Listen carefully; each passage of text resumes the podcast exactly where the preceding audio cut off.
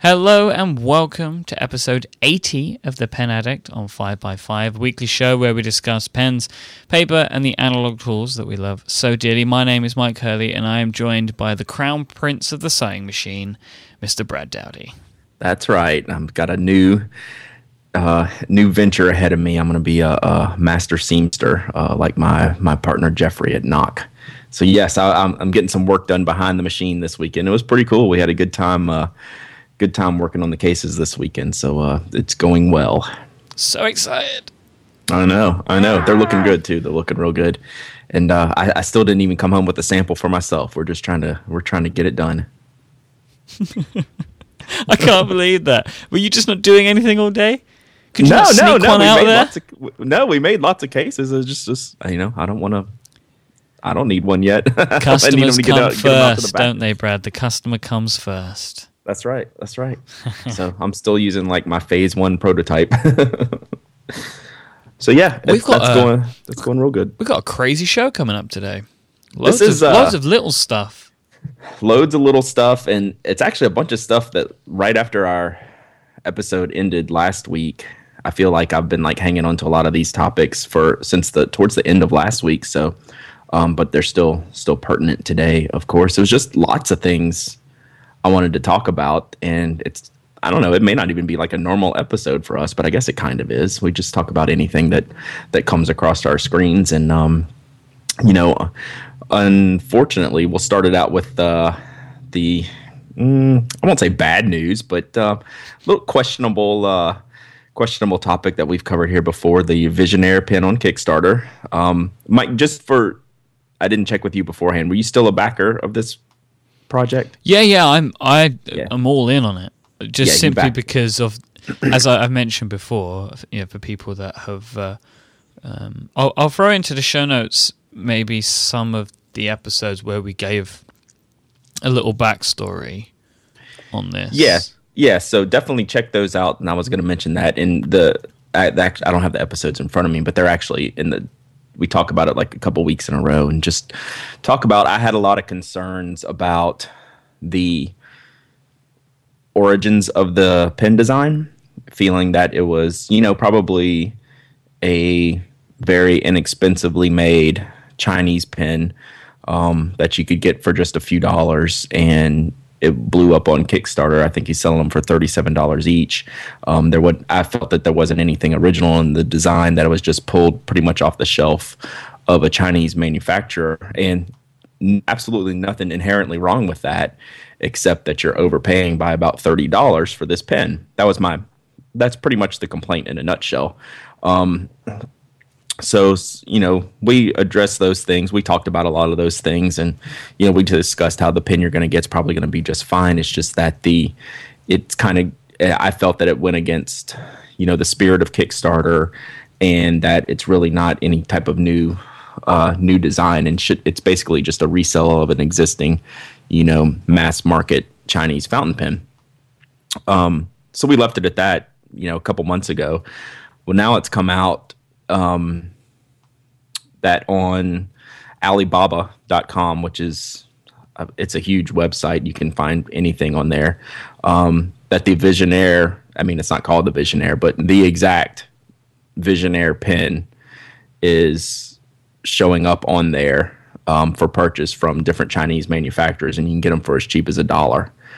So that was brought up to Morgan, who is the founder of the Visionnaire Kickstarter project, the creator. And as Morgan is wont to do in my dealings with him in the past and his public answers, he talks a lot without answering any questions.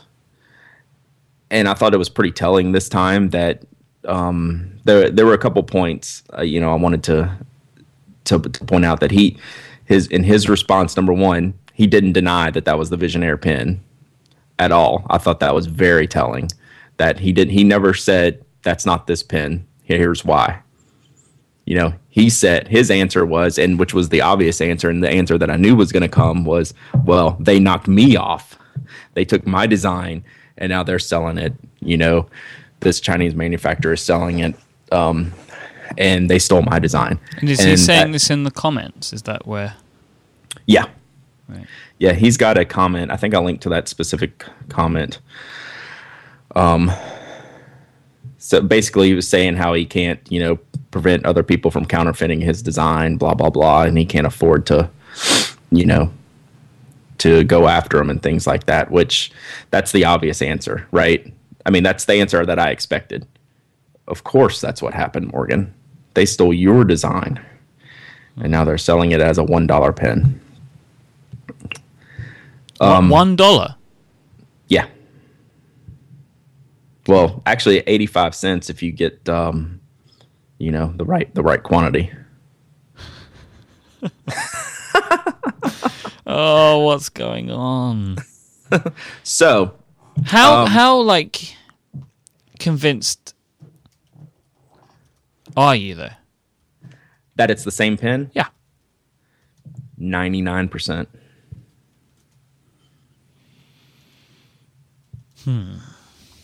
I want you to look. I put in a new link. So, okay, so what happened was this came out, and everyone was linking to this page on Alibaba showing this pen, and this manufacturer offering up this pen, the exact pen, you know, in black and the chrome and everything like that. Well, yesterday that link went down, which is interesting. What does that say? Huh? What does that say? What does what say? The fact that the link went down. Like, on what side is that? It was the link that everyone was passing around that was involved in the project, saying, "Hey, this is the Visionnaire. This is the Visionnaire." Well, now that link's gone. So yeah, I think it's. I don't think it was a fluke. Put it that way. But if it is the same pen, and Morgan doesn't have the rights to own it, then how could he have it taken down? Like, what I'm trying to say is dealing with the manufacturer. He's like, look, you guys are looking bad. You guys are making me look bad. He could pay them so much more money to take that down. Like, one of the things that bothers me about his Kickstarter project is he keeps finding all this extra money to do these other special things like packaging and a different converter and new ink cartridges. This sounds so bad. Maybe I shouldn't say this, but I'm going to anyway. Have you seen what they look like, these extra things that he's doing? Yeah, no, yeah. You look, absolutely. I mean, all the design is terrible. Well, no, I mean, well, part of it is, number one, he's saying, look, I'm putting all this money back in to the project. Well, that's because he has about $1 per pen in there, and he's made, you know, that leaves him lots of extra money. And the extra add-ons, like someone made a comment in the comment saying, oh, he's upgraded the packaging and he's given us extra ink cartridges and he redid the converter. Like, if you added up the cost for all three of those things, it's probably less than $1 to get those and mass produced total. Okay, so but the Alibaba page has been pulled down, so I that can't see it. So now people have found it. You know, I took screenshots of it the other day because I anticipated that would happen. So I linked to the screenshots of I took, but you don't even have to anymore because I couldn't find the cash copy of it, but someone's found that. And now someone says if you just go over to Alibaba and search LY120, it's everywhere. So that link I put in, I want you to look at that link. Okay, it's in Italian, which is interesting. Yeah. Well, not even that link. Skip that one. Oh, skip the cash one. Yeah, because it's a lot huger page and shows lots of extra things. Go to the one I put in as LY120, and you tell me what you think of that pen and compare it to the Visionnaire. So, okay, let me open up the Visionnaire page for comparison. So I'll continue to talk while you look. You know, there's Morgan. We talked about it. I did text and email Morgan, because I have talked to him before. He's never responded. It's not surprising. And he has been, the entire time of this Kickstarter project, I don't know that he's answered a direct question with a direct answer. Oh, dear. Oh. Yeah. Should I be higher than 99%? It's extremely similar, isn't it? Yeah. Oh, for God's sake. This is really bad. Like, if this is true...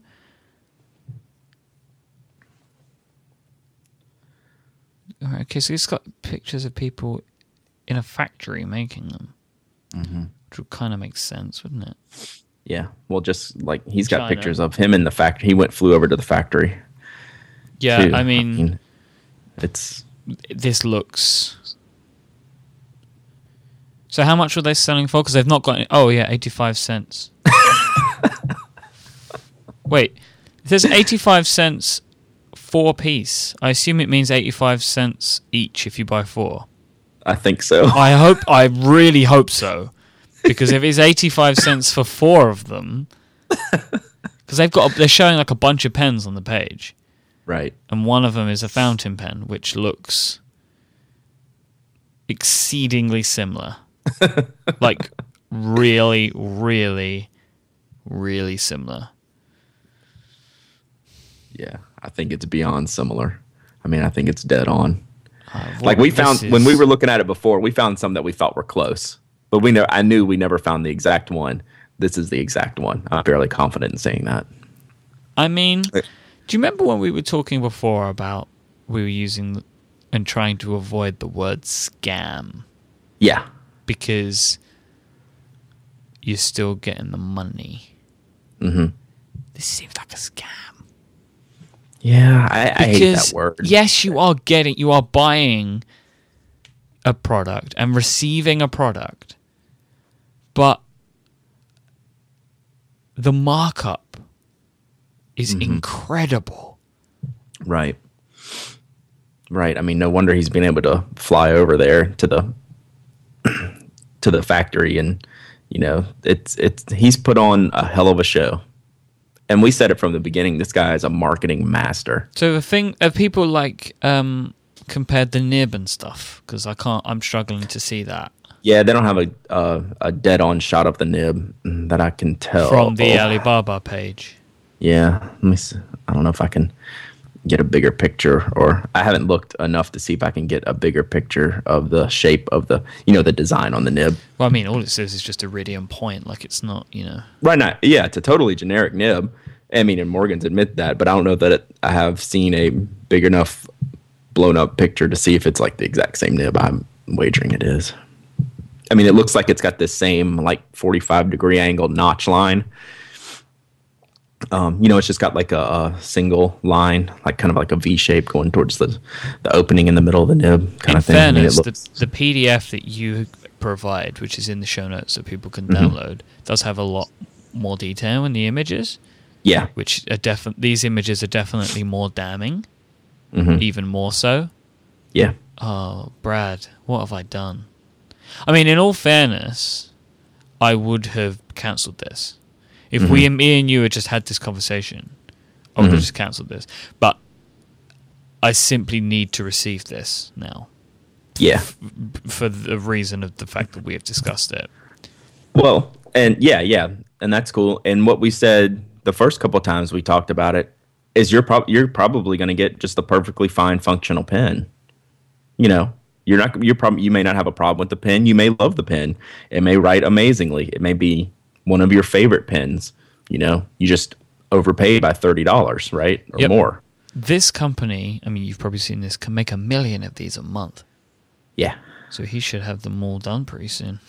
Yeah, no doubt. I can't believe this. I mean, until now, people that have, you know, I've basically put in the show notes, which you can find at 5by5.tv/penaddict/80. I've put in the 3 episodes where we spoke about it, and I think people that have listened to these or will go back and listen will see that I tried to, like, just, you know, say, oh, you're being, you know, you're overreacting, basically, was my feeling on this, was like, you know, this could be anything, but this, I mean, this can't look any more similar. Right. And the thing I worry about is the backers who have bought this for this is their first Kickstarter pen experience and things like that. And there's a lot of, I don't know, there's there's two clear sides reading the comments in the Visionnaire Kickstarter page. There's ones that are blindly following everything Morgan says and believe him 100%. And there's the other side that says this is clearly questionable and it doesn't, nothing about this adds up whatsoever.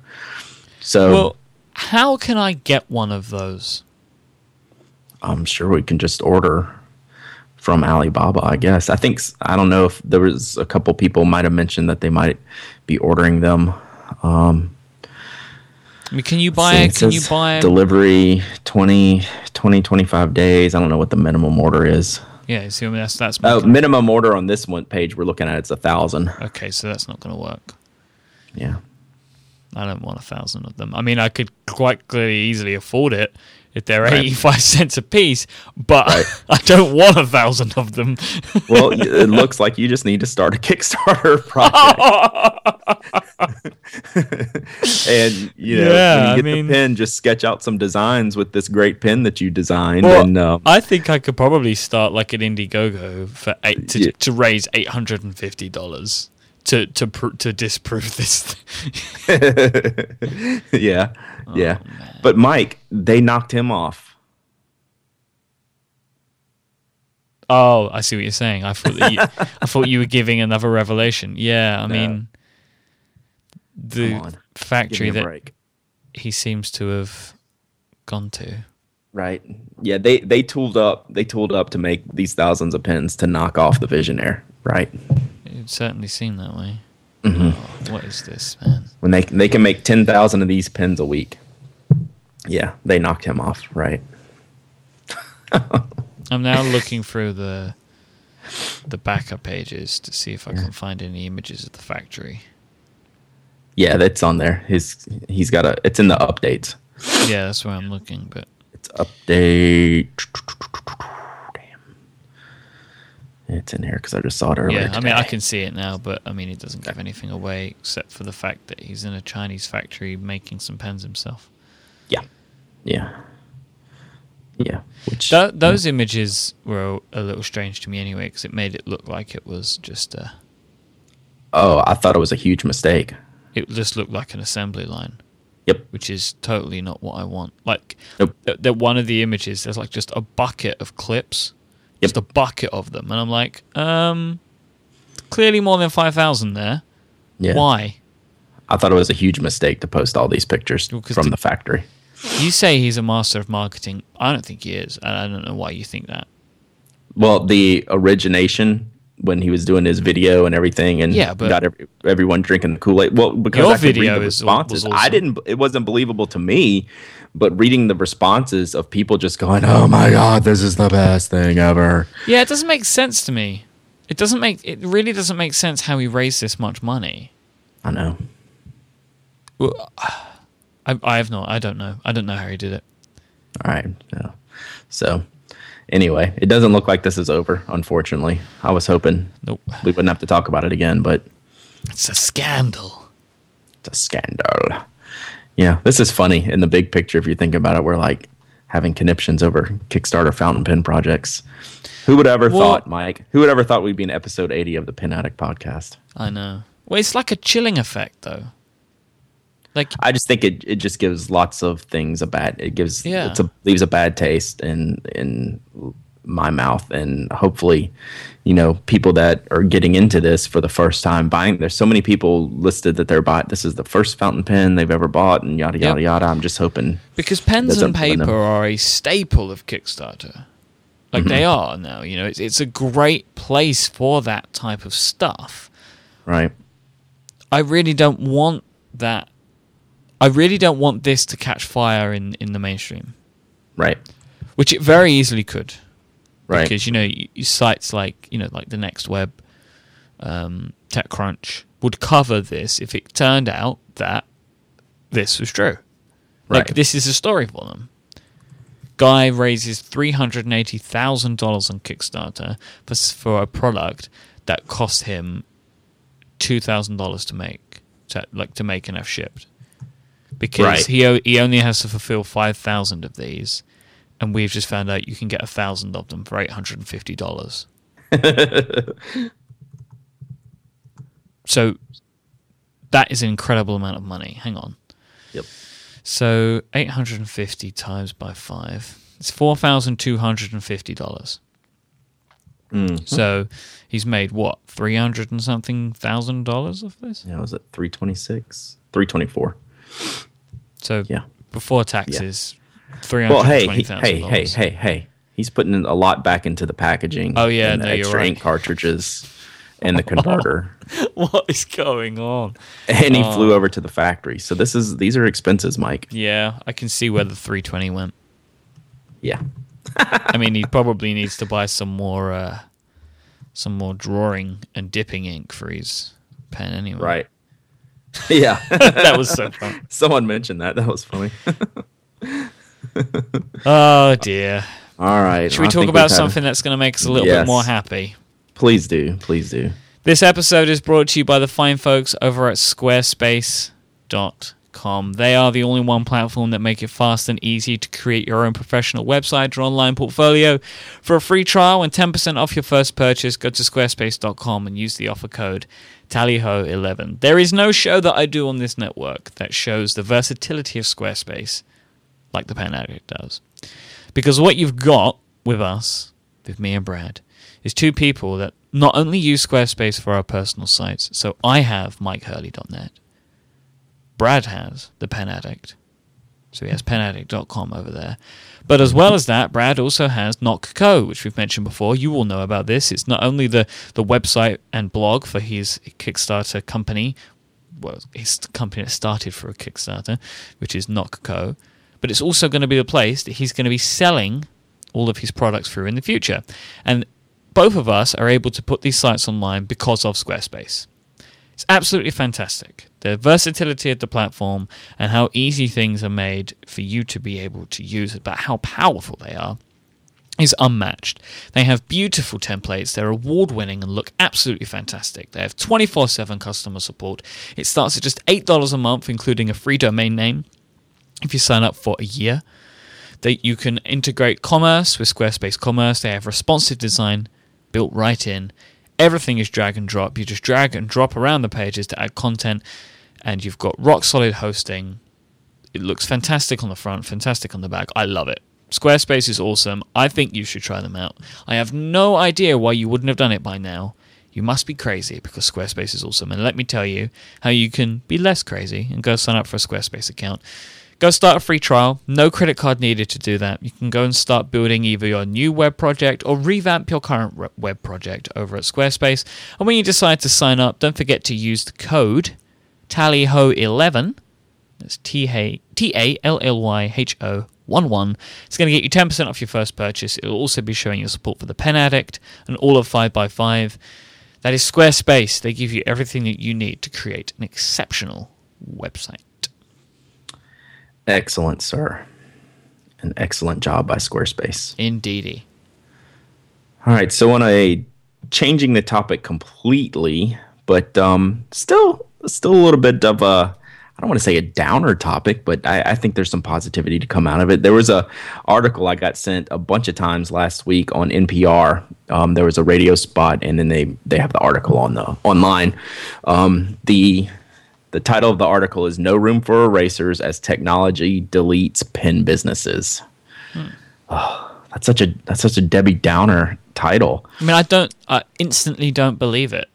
I know. And it was a little bit overly dramatic title. And you listen to the story, the audio is 3 minutes and 49 seconds, but they actually cover, it's pretty much the transcript in the written part of the audio. So if you don't want to listen to the audio, just read the written part. But basically they're pointing out that the old school brick and mortar pen shops are going away. And I don't think that's news to anyone who's a regular fountain pen, pen purchaser. There was news a few months ago where Art Brown in New York, which is one of the oldest stores around, it shut down. And this article is about Daly's Pen Shop in Milwaukee, and they point out how you know, business has dropped 50%, and, you know, because of all this new technology and smartphones and everything like that. I mean, it's kind of, you know, it's nothing new or novel to anyone who's done this, but it was interesting to hear. They talked to the owner of Daly's Pen Shop, and my biggest question when they talked about it or talked to him was, well, how does the online business make up for any of this? And they just kind of glossed over it, and they said that because I've ordered from Daly's online, and they have a really good stock. I think I ordered my Retro 51. What was the one with the Nock? I always forget the name of that one. Oh, I don't know. Yeah, whatever. You know, y'all know which one I'm talking about. We had this conversation on Twitter a few weeks ago. Yeah, I remember a few weeks ago we were trying to have this conversation on Twitter between a bunch of us, and came to the conclusion that Retro 51 have terrible naming. Yeah, maybe so. Anyway, Daly's has a kind of a really good online business, and they weren't talking to this at all. They're just talking about how his brick and mortar business is, you know, down 50%, and he's had to move locations into a smaller location. But there's validity to the overall point, but I think this is just like, you know, lots of businesses that, you know, this is never going to become an obsolete business. It's just the business model is going to have to change. Well, yeah, that's just like all business these days. Right. So I didn't think this was like a super dramatic thing. I mean, I think Daly's is going to continue to be in business in some way, shape, or form. Hopefully, gosh, I hope so, because I mean, it's a well-known name in the fountain pen industry, in the fountain pen business. But it was just bemoaning the fact of the traditional brick and mortar is going in, that you can't walk in and you know, speak to someone and maybe necessarily handle the goods, or you know, have that conversation with someone about pens and things like that. So anyway, I thought it was a good article. If anyone hasn't seen it, it's definitely worth checking out, worth listening to. I disagree with the premise behind the title of the article, because I think the pen business is doing pretty well. Is it, you know, as high as it was in its peak when, you know, there was no online and there was no smartphones? Well, of course not. But there's companies that are handling that in different ways now, and I think a lot of them would agree that business has been as strong as ever. If you talk to a lot of our, you know, favorite vendors online, like JetPens, Goulet Pens, Cult Pens, all of these people, I think they're probably, yeah, and I certainly don't know, but I would wager that they're doing pretty good. You can just kind of tell from, you know, anecdotal information. You can just pick up on it that, you know, things are going pretty good in the pen industry. I think it's just a different business model. It's totally because of us. Oh, it's absolutely. We're gonna lay claim to all that. Yeah. Yeah. To all the. Yeah, I better not say that. I'm gonna get some nasty grams. I've become that guy now. I'm like the bitter old man guy. You said this and you shouldn't say that. Oh, do you get whatever. Those sort of emails? Sure. Yeah, I do. Oh. I do. Most of them are, you know, none of them are mean or anything, but it's just like, you know, I have lots of conversations, and hey, I just, you know, I tell people like it is, and that's it. But flying in the face of this. Yes. This has me excited beyond belief, and it's the complete antithesis of what we just talked about. Our friends Brian and Lisa Anderson from Anderson Pens are opening a brick-and-mortar store. Yeah, they are. So what does that tell you about what they believe this business, what you can do in this business? They're moving from online to brick and mortar. I mean, not obviously the online component stays. Brian and Lisa are the busiest people in show business. I do not know how they do it. They travel the entire fountain pen show circuit all across the country from their home in Wisconsin, drive to all of these shows. I mean, drive from Wisconsin to Miami, which is just... I don't want to ever make that drive in my life. And this is what they do. Like every month, sometimes twice a month, they're traveling somewhere across the country to go to a pen show. Brian still keeps his full-time job somehow. They're opening a brick-and-mortar pen store in Appleton, Wisconsin. And they're just killing it. I mean, they are... we'll link to the show notes of their progress of their working on the space, and they've been doing some more updates. It looks like a cool space. And I could not be happier for two of the nicest people you will ever meet in your life. And I'm so excited. Like, I would give anything to like fly up there for their opening day. Just that's how much I believe in them. That's how much I support them. And that's how much I want this to succeed for them. And I think it will. Knowing them, the way those two work and the way they treat people and the way they act, with customers and the fountain pen community as a whole, I can't say enough nice things about them, and I'm jealous, I'm excited, and I'm thrilled, and I wish them all the best luck. So I don't know how this topic, superimposed with our last topic, what are you to believe, right? And they also have a podcast, which I'll put in the show notes. Yeah. The Anderson guys, they have another thing that they do. Yeah. They have a podcast too. They have a podcast, and hopefully I will get Brian and or Lisa on here one day. I think that would be excellent. I would love that. They are good people. They're the best, and I wish them all the luck with this retail store. And I think it's just going to be cool. I mean, they know this business. They have an understanding of what needs to be done to take care of their customers, and I think this will be just nothing but a success. So hopefully, NPR, if you're paying attention, maybe you can go up there and see why, this is not the end of the writing industry as we know it.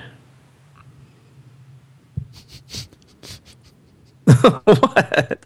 There's a title in there, but it's maybe too long.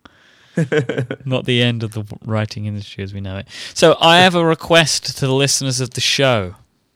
So right. I bought a new iPad today. Nice. A new iPad mini with the Retina display. And I want a case for a pen addict. So basically, I want one of those, I think they're called folio cases, like where it opens up, Mm-hmm.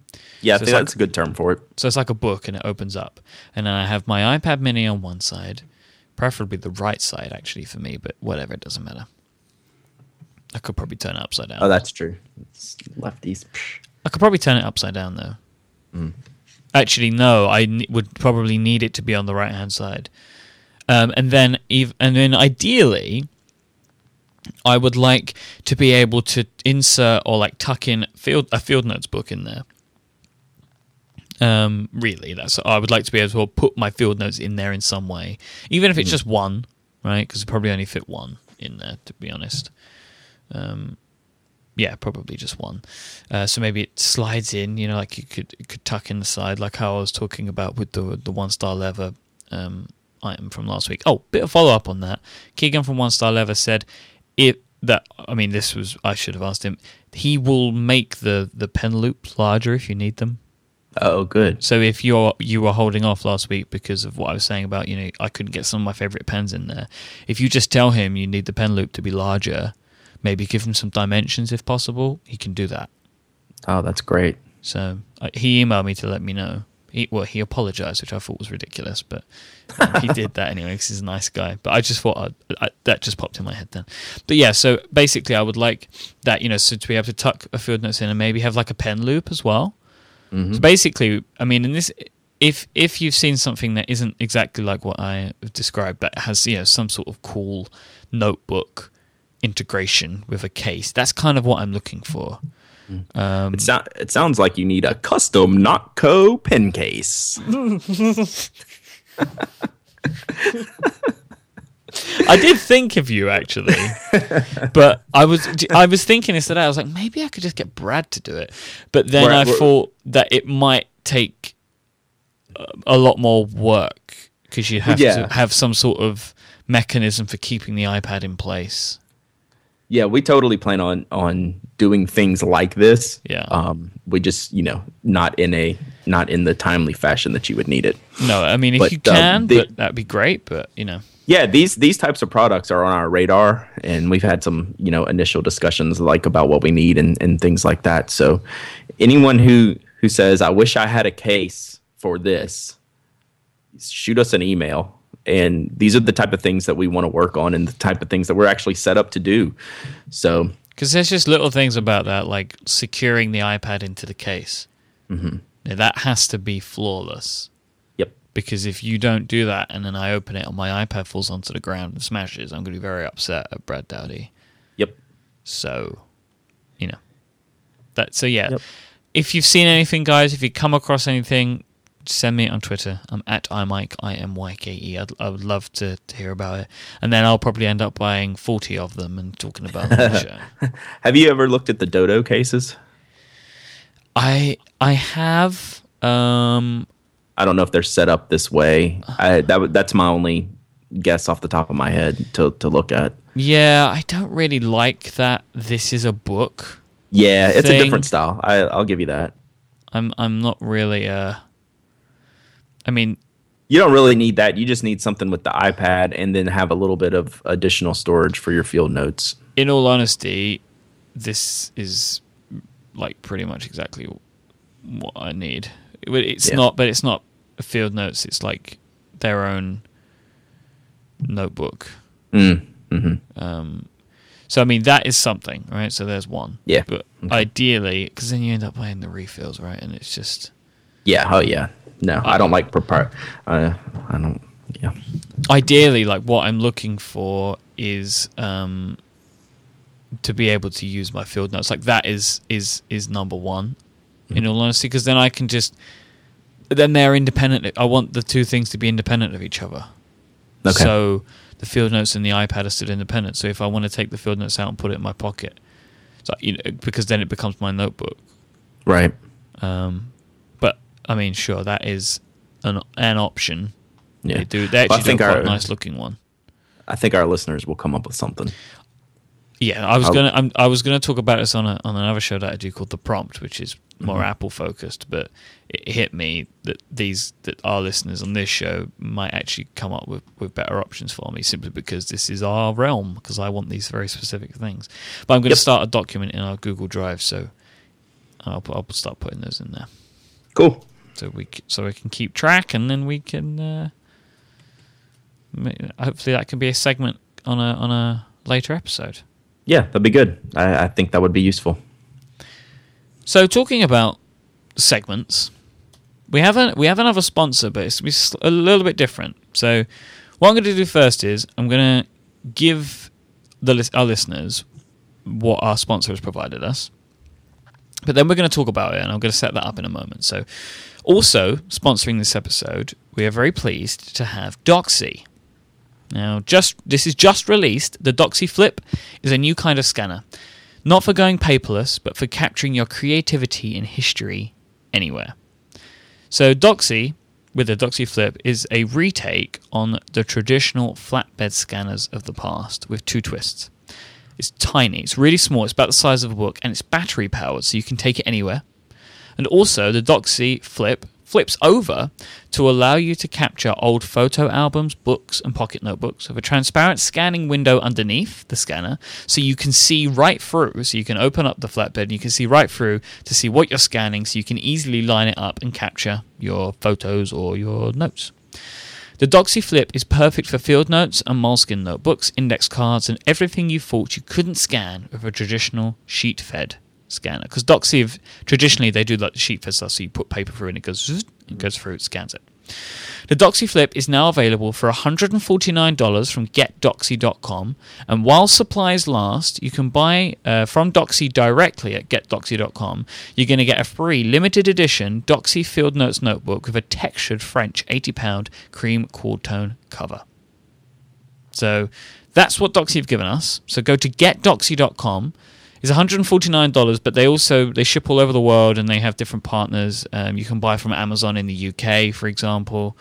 So if you're interested, like I'm sure you will be, go to getdoxie.com, but then obviously you get that Doxie Field Notes that we spoke about last week on the show. Now, the reason I say this is very different is, first off, thank you so much to Doxie for sponsoring. You should definitely go and check this out. And now I want to tell you a little bit about why. So we don't typically do this, but this product is the type of thing that me and Brad would talk about. And we were absolutely thrilled when Doxie sponsored. And they were also kind enough to send both me and Brad a Doxie Flip. So we both have one.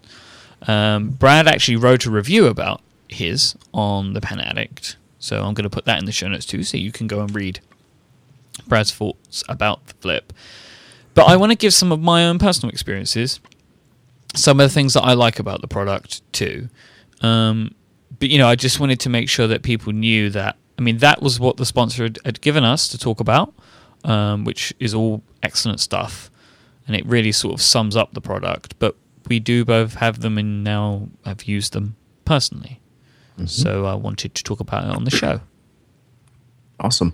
So, yeah, I want to hear you read my thoughts about it, and I did some test scans and, you know, kind of ran it through the gamut, ran through most of the features and things like that. So, you know, some people have probably read my review, and I'll talk about it some more, but I kind of want to get your opinion because you and I have not talked about it one-on-one since you've received yours. So one of my favorite things about it, like, I was really surprised that it was actually independent of a computer. Like, I was expecting I needed to plug it in. Mm-hmm. Because I received the Flip without really knowing anything about it. So that was really cool, the fact that it was just independent. I think my favorite thing about it is there's a little screen on the device that you use to do settings and stuff. That's what I thought it was for. I just thought so you can change the DPI, for example. Like, you can, I think it's like, is it 300 and 600? That's right. So I changed mine to 600 DPI because why not? Yep. But when it's scanning, it updates with a little preview image on the screen. Mm-hmm. It's like a tiny little screen. It's maybe like a 3-inch screen. Like oh no, it's no 1.5-inch. Sorry, 1.5 inch screen. So it's like a tiny little 1.5-inch screen, and it like just updates with the image. So as it's scanning my Field Notes, because obviously that's what I'm using it for. I'm now scanning all my Field Notes notebooks in. It's scanning them, and so I know I'm getting it right. I just thought that's just cool, and it just gives you this preview. I'd like that. That was one of my other things. It's really, really light, like super light. Like, I can't believe how light it is. Because the way I was doing it, like, I was sort of like just holding it in one hand, like holding it closed, so the notebook didn't slide out or whatever. So I was just holding it. That was cool. The image quality on the 600 DPI is just insane. Like, it scans it like to the images, and you can create PDFs out of it. I love that you can. So you scan all of the images in. It took me about 10 minutes to do an entire Field Notes. Like, yeah, that sounds about right. Each side. Then you plug it into your computer. I'll talk about that in a second. And you open the Doxie software, and it shows all the scans, and you can highlight them all, and then make them. They've got a button that says staple, and it puts them together into a stack. So it puts it into one document. So it's like stapling the one book together, and then you can upload it to Dropbox and Evernote, and like all this loads of other services. But that's where I'm putting it. So I'm putting it into Evernote and putting it into Dropbox, which is just that's exactly what I want. So like I've done it now with one notebook that I have, which is for like important ideas. And I'm going to start now. Every time I finish a Field Notes, it's going to be part of my process. We'll be scanning it in and then filing it. And then it's like, it's just available. And I can use stuff like Evernote and like maybe some other like OCR reading apps or whatever to make it searchable, which is, I mean, if I can get that, like, I was thinking about maybe like coupling it with a more advanced application because everybody knows how terrible my handwriting is. So I'm looking at other stuff to like maybe to do a better job than Evernote has been doing for me. Because if I can get that searchable, that will blow it out of the water. I mean, I know you would have no problem with it, but the way that I write, it is actually bad and it's not very clear. So Evernote's not doing a great job of finding it. So that's just awesome that you can do that, and you can save them as PDFs to those services. The way that you get, so basically everything gets saved onto an SD card on the device, and then I can just pop the SD card out and put it right into my MacBook. But something that I really liked is that they ship with a USB adapter in the box, So you can get this little USB adapter and you can plug an SD card into it. So you don't need to have an SD card reader. I thought that was really cool because... And then there's no cables. So you have to have just like crazy like cable trailing all over the place. They were my experiences. I mean, I'm really, really happy. Like it's filled a part of my paper workflow, notebook life that was missing. So I think we've spoken about this a bit in the past. Yeah, definitely. I mean, I think it kind of completes that circle, right? To where, you know, people, we've got to ask for practically this whole run of podcasts. What do you do with your notebooks when you're done? Well, now we Doxie Flip them. Mm-hmm. So, I mean, you know, I'll echo pretty much everything what you said. You know, all those features are great. The things that impressed me the most were the size of the Doxie Flip. I mean, it's so small and lightweight and easy to use. I mean, I was just sitting at my desk and just, you know, goofing off. I had the best time. Just every time I'd scan a page of my notebook, I'd be like, "Oh, this is great!" And you know, and then by the time you get it, you know, pop the SD card in my laptop and use the staple feature to just put my notebook together. I was like, "Oh, this is great!" There's other ways to do these things that, in the end game, gets you to the same place, but this is so much easier and so much straightforward than, you know, taking pictures and, you know, with a camera or an iPhone and editing them in different ways and moving everything around. This really streamlines the entire process. Like you said, you did a whole book in about 10 minutes. You know, give you a few more minutes to, you know, just to maybe edit them if you need to, and then staple it and ship it off to Evernote or Dropbox, and your notebook's there. I mean, in, you know, 15 minutes process, you know, you have this notebook saved digitally and searchably, depending on the services that you use. And it just really rounded out, you know, my entire workflow for notebooks. So I've gone back and started scanning some of my other books now that I've had in the past. I used to, Mike, back when I started The Pen Addict and all these other going through all these pen reviews and things like that, I used to throw my Field Notes away. I would fill one up, I would rip it up and throw it in the trash, and now I just regret that. And you know, so I don't have as many saved as I should with old information. And you know, this is something that just really fulfills a need for me, and it is so cool and easy to use, and just the size of it just works, and it gets it all done very simply and very easily. I'm ecstatic with mine. So I just, you know, I now have a way to digitize my notebooks without either getting a huge scanner or like taking my notebooks apart, because that was the other way, right? Was to get like a traditional Doxie, pulling the staples out and then feeding them through page by page. And right. I wouldn't want to do that. Plus, as well, like, it would be all out of order. Right. Yeah, I would have never done that. I don't like tearing, you know, my books apart to capture them.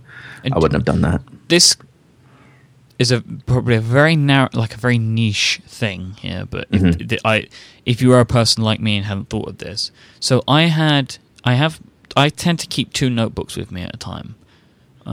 As I mentioned before, I have my sort of my daily Field Notes and my project's Field Notes. Sometimes I forget to take them both with me, and I've had to make notes in the daily Field Notes, and I've ripped the pages out and slid them into the project notebook. I was able to scan those individual pages together and add them to the stack and staple them all together, so it makes one consistent book. So if you took notes across different books and you needed to relate those projects together, you could scan each individual page and turn it into one document. That's exactly what I did, because I have I have a group of sketches for product sketches for Nock. Well, those end up in different notebooks over time.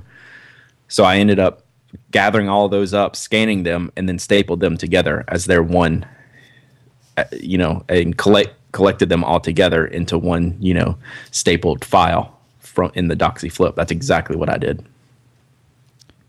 So yeah, perfect. Thank you. Look, thank you to them for sponsoring and for being very kind to send us the scanners. Very, very happy with it, and it's something that I would definitely buy. Yeah, totally. And if you are interested in this, you should do it. So go to GetDoxie.com. That's the website, right? I've just said that. Yep. Yeah. Mm-hmm. GetDoxie.com. And you can either buy one directly or find out about them. And if you like the product, why don't you let them know you heard about it here? Tweet at them. They're at Doxie, which is DOXIE. And they're very responsive too. They they're pretty active on their social media, and they're always having a good time. So and if you want one of these special edition field notes, well, that's where you got to go. Yep, and they're 48 pages, by the way. I butchered that. Yeah, last you did, week. Didn't you? Oh, I'm a Moran. Mm-hmm. So, talking about that, what's that? Is the Pitch Black.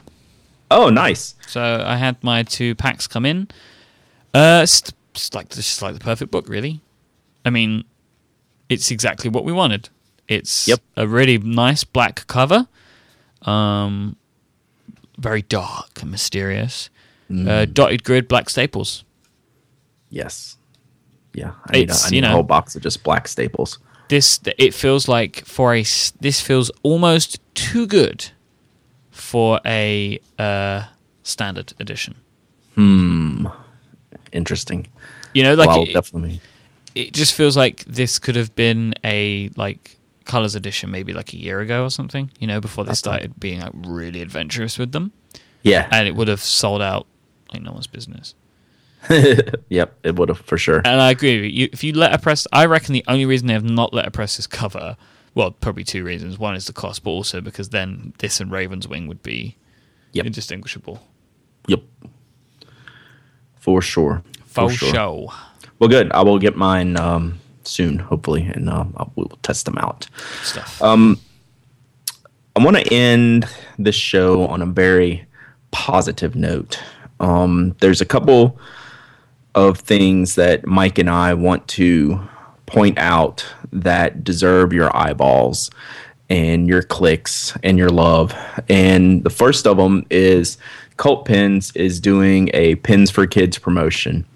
And in the past, I've worked with Pens for Kids, and I've kind of stopped for reasons unknown even to me. And I want to get back into it. So Cult Pens reached out to us, said they're doing this Pens for Kids promotion. And it's an awesome thing that they're doing where they're allowing you to order a pack of pens for £1 50 cents. Pence. Yes. £1.50 is what I should say. There right? You go. Yep. Yeah. £1.50 where you can order is this a 10-pack of pens? Yeah, it's a 10-pack of pens. You just order it through Cult Pens. You can order it individually. Just order the pens. You can order it. You can add it into your cart as, you know, just an add-on if you're buying other pens. And for every box of 10 pens that you order, Cult Pens will match another 10 pens. And then they ship this all to the Pens for Kids group, who is basically what they do is they package up and then they ship or sometimes even bring these pens to children in need in Africa.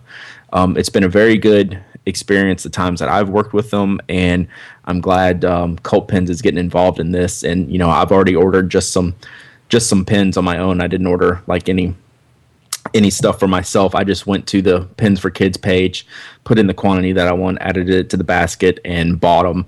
So they'll be, you know, I've donated to this cause, and you know, if y'all get a chance, and if you order from Cult Pens, think about adding one to your order, and you know, Cult Pens will match that, and you know, they'll ship a big batch of pens off to Pens for Kids and help these kids that need these writing utensils.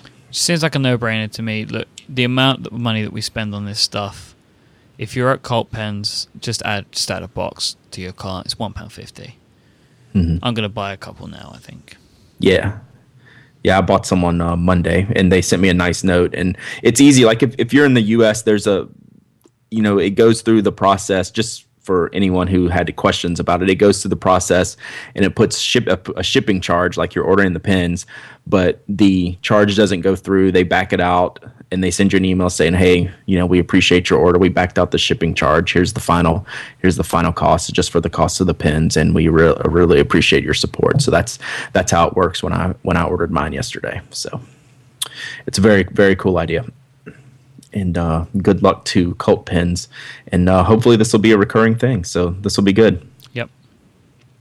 The second thing is with the huge, huge catastrophic storm that hit the Philippines. I know I've got a lot of readers from that area. I follow a lot of people in that area of the world that got devastated in this storm. And one of the best people online in the pen community is a woman by the name of Lee Reyes. Y'all have probably heard me talk about her because I rave about her pen collection and her artwork and her drawing and everything all the time. She's got an awesome pen collection, and she is in the Philippines. She's in Manila. Luckily for her, she was, spared the brunt of the storm. But being in the Philippines, she wanted to do something to help support the all the people who were displaced and all the devastation that took place because of the hurricane. Mm-hmm. So what she's doing is she is starting on her blog, she's doing Pens for Aid, a charity auction to raise money for Typhoon Haiyan victims. So she started putting out some of her collection on her site where she's going to sell some of these pens, sell some pens, and I think 100% of the selling price goes to the Philippine Red Cross. Wow. So y'all need to check this out. I've already put in some bids. I've gotten outbid. I'll have to see if I need to up it. But she's got two out there that are live now, and I think there's going to be more coming. So one pen's, let's see, what's this one? An early More Safety with a flexible fine nibs, already at $200. And the one I bid on was a Platinum Shoji, which is already at $325. So, this is something that, affects us all when this type of devastation happens. So if you're looking for a good way to help with the cause, check out Lee's site, and we'll have all the links in the show notes. And she's doing an awesome thing, basically putting her collection up, some parts of her collection, and donating all of the funds to the Philippine Red Cross relief effort. So that is wonderful, and I told her I would. She didn't ask me to put this on here, but it was a no-brainer that I was going to do it. It's like a perfect twofer. Yep. So check those things out. It's things. As our friend Patrick Roan says, things we believe in, mm-hmm. and we want to support those things. So, I think that's it for us, mate. Sounds good to me, sir. Right. So, if you'd like to get in touch with us, there's a few ways that you can do that. You can go to penaddict.com. That's where you're going to find Brad, and he is at Dowdy, DOWDY on Twitter. And I am iMike, IMYKE. And other than that, Brad, I think that we will be back next week. We certainly will. Brilliant. Thanks so much for listening to episode 80 of The Pen Addict. Oh, if you need the show notes, that's 5by5.tv/penaddict/80. Until then, say goodbye, Brad. Goodbye, Brad.